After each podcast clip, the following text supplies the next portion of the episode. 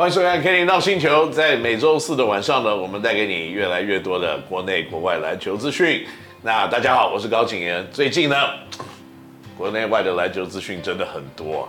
那今天呢，我们跟大家分享两个不同的主题。第一个主题呢，就是在暑假呢轰轰烈烈的，可能很多人呢准备要换工作，可能很多人呢被误会要换工作，还有很多人被在市场里面交易。所以今天的第一个阶段呢，我们就要讨论这件事情。第二个阶段呢，我们要讨论我们两个中华队在世界杯跟亚洲杯的表现到底是如何。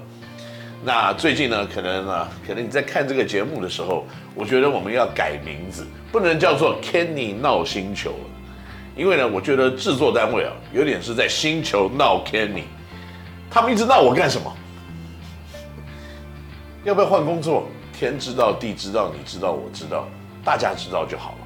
那至于什么时候呢？要真正的让大家全部都知道接下来的事情要怎么走呢？我相信只要锁定各大媒体，还有呢，看看 social media，很快呢，大概就会有一些真正的事实要揭晓。所以你现在在这边猜测啊，他要干什么？他要做什么？一些事情的发生，我觉得蛮好玩的。不过大家娱乐就好。那我也希望星球不要再继续闹 Kenny 了，因为呢，再讲到我要去什么地方工作这件事情的话，我就不录了，不打了。没关系，我只是开玩笑而已，就跟我之前讲一样，我只是在跟裁判做良性的沟通而已。好，没关系，这个话题我们就此打住。那接下来的话题呢，我觉得就是比较认真一点了，就是呢，在不管是世界杯。还有亚洲杯呢的 qualifying round，还有呢，现在呢，亚洲杯也正式的对我们中华队算是告了一个段落，所以我们先来讨论一下，跟分享一下呢，我对于这两个杯赛的看法。那第一呢，我们先讲世界杯，因为它刚刚 qualify 先结束。那在这样子的 group 里面呢，我们跟澳洲、澳大利亚、中国、日本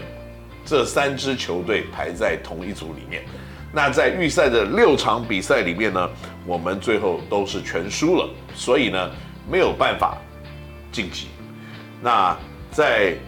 攻防两端呢，我觉得产生了一个比较巨大的一个差距，就是呢，我们总共在六场比赛负一百七十八分，在攻击的 efficiency 来看呢，我们只有平均六十一分的得分。那这个数字的确并不是非常的好。那并不是非常好呢，其实有几个原因存在的。第一，我们的球队的组成到底是用什么样子的概念去面对这样子的 qualifying？因为呢，在同一个时段里面有两个非常重要的比赛在打，所以呢，中华队是兵分两路。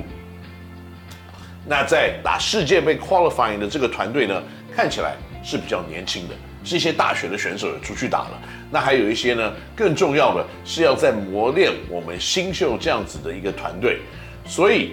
特别呢，在第二个阶段的时候呢，我们有多人因为 COVID 的感染而无法出赛的情况之下呢，让我们团队的战力是大幅的下降。虽然呢，Artino 本来两边都要打，可是因为他得到了 COVID，所以呢，在第一个、第二阶段的世界杯 Qualify 他是没有出战的。那在禁区里面呢，我们也是吃尽了苦头。虽然在这一次呢，我认为中华队在打世界杯 qualifying round 的这个组成，我认为是非常好的。因为我过去一直都相信，